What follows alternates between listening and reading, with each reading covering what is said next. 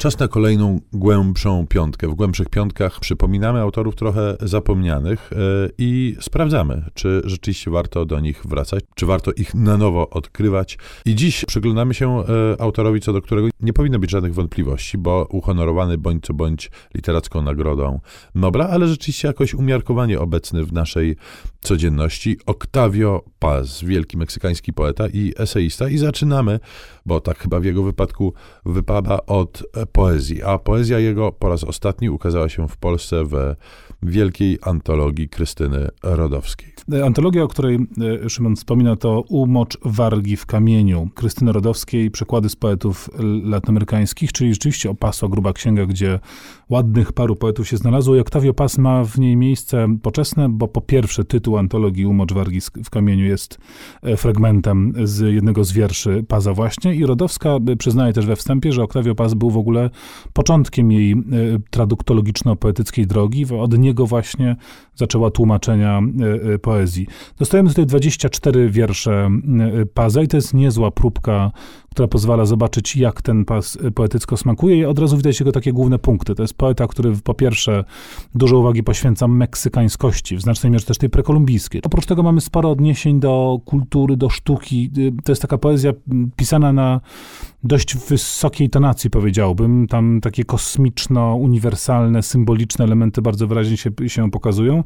A sama tłumaczka i antologistka rodowska mm, pisze o tej poezji jako o kondensacji męskiej energii. No, rzeczywiście nie jest ta poezja ckliwo delikatna, tylko taka rzeczywiście dość tupiąca mocno y, nogą i Umocz Wargi w kamieniu, antologia rodowski rzeczywiście wstępem do poetyckiego paza jest jak najlepszym po którym można kontynuować e, poetycką lekturę. Rzeczywiście, ta męskość Paza to jest rzecz, która rzuca się w oczy, nie tylko w jego poezji, ale również w jego eseistyce. Labirynt Samotności to jedna z głośniejszych jego książek eseistycznych i to jest takie wprowadzenie do e, Meksyku, do tego, e, czym jest Meksyk, skąd się wziął i dlaczego jest odmienny od reszty świata.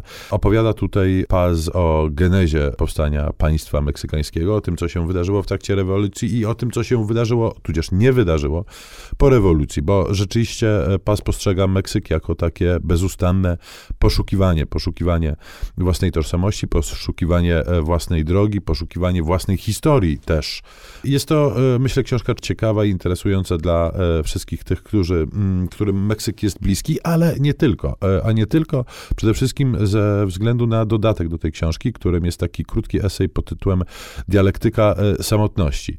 Mm, I tutaj Pas twierdzi, że samotność jest uczuciem, poczuciem, uczuciem, które jest podstawowym dla e, człowieczeństwa w ogóle, że towarzyszy nam od chwili narodzin, e, nie od poczęcia, bo właśnie e, jeszcze w łonie matki żyjemy jak zwierzęta, a więc w sposób przyjemny i pozbawiony tego jednak smutnego i melancholi, melancholijnego poczucia samotności, e, a więc od chwili narodzin e, aż e, do śmierci. No i próbuję analizować to uczucie samotności i wszystko to, co z nim się wiąże. Na przykład miłość, która jest niby taką siłą, która tą samotność jest w stanie na chwilę rozwiać. Natychmiast jednak Paz zauważa, że miłość jest kompletnie aspołecznym fenomenem i zwalczana jest przez społeczeństwo, które przetrwa nie dzięki miłości, tylko dzięki instytucjom instytucjonalnym związkom, takim jak e, małżeństwo, które z miłością przecież e, e, Meksykanin Octavio Paz podkreśla, nie ma nic wspólnego. A do meksykańskich i ogólnoświatowych rozważań Octavio Paza wrócimy za chwileczkę.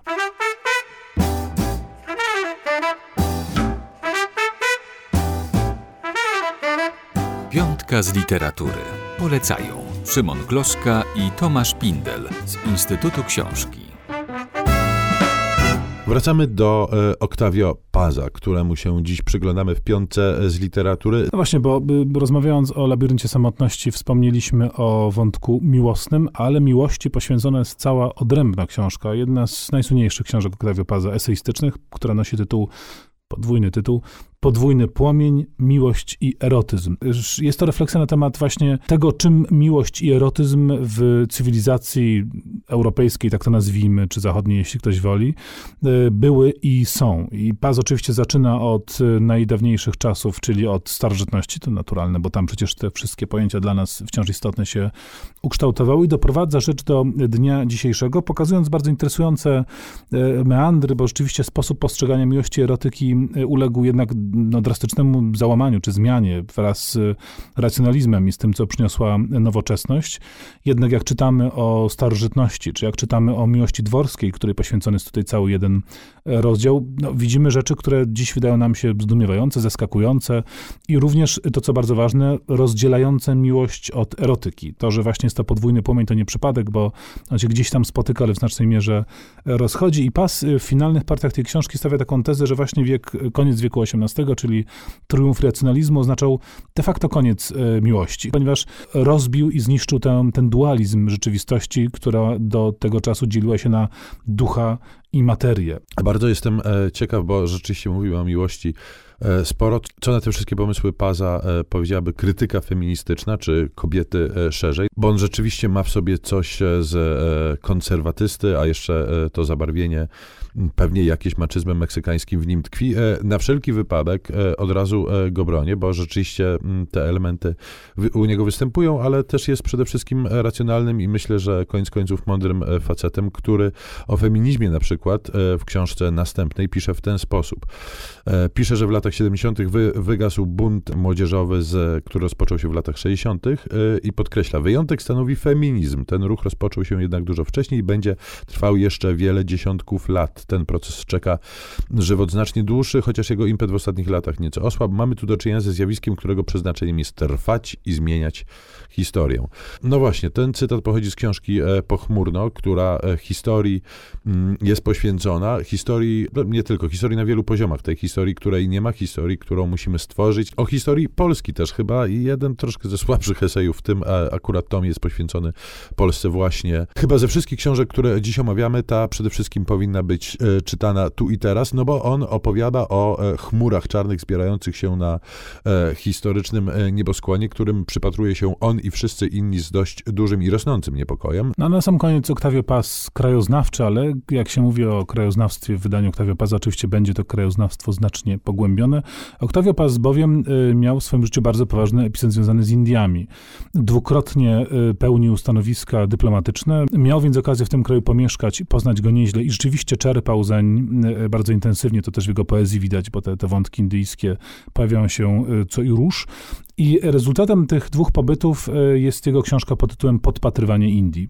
Ten tytuł jest rzeczywiście doskonale dobrany, ponieważ Pas nie twierdzi, że posiadł znajomość tego kraju, która pozwoli mu e, coś całkowicie wyjaśnić, czy głęboko na to spojrzeć. Podpatrywanie, czyli taka próba przyjrzenia się temu, co w Indiach zobaczył. I tam są zarówno takie fragmenty dotyczące rzeczywiście oglądania e, miast, miejsc w Indiach, ale też mamy tam sporo refleksji na temat po pierwsze kultury, czy też kultur, trzeba powiedzieć, bo to oczywiście jest ogromny amalgamat różnego rodzaju wpływów, jak i również poważną refleksję na temat właśnie państwowości, demokracji, e, takiego politycznego e, losu tego bardzo wciąż wówczas młodego państwa. I tutaj spotykają się niepokoje, które, e, które dotyczą także Meksyku, bo rzeczywiście Meksyk z Indiami pewnego rodzaju paralele można było w tym czasie, w tym czasie znaleźć.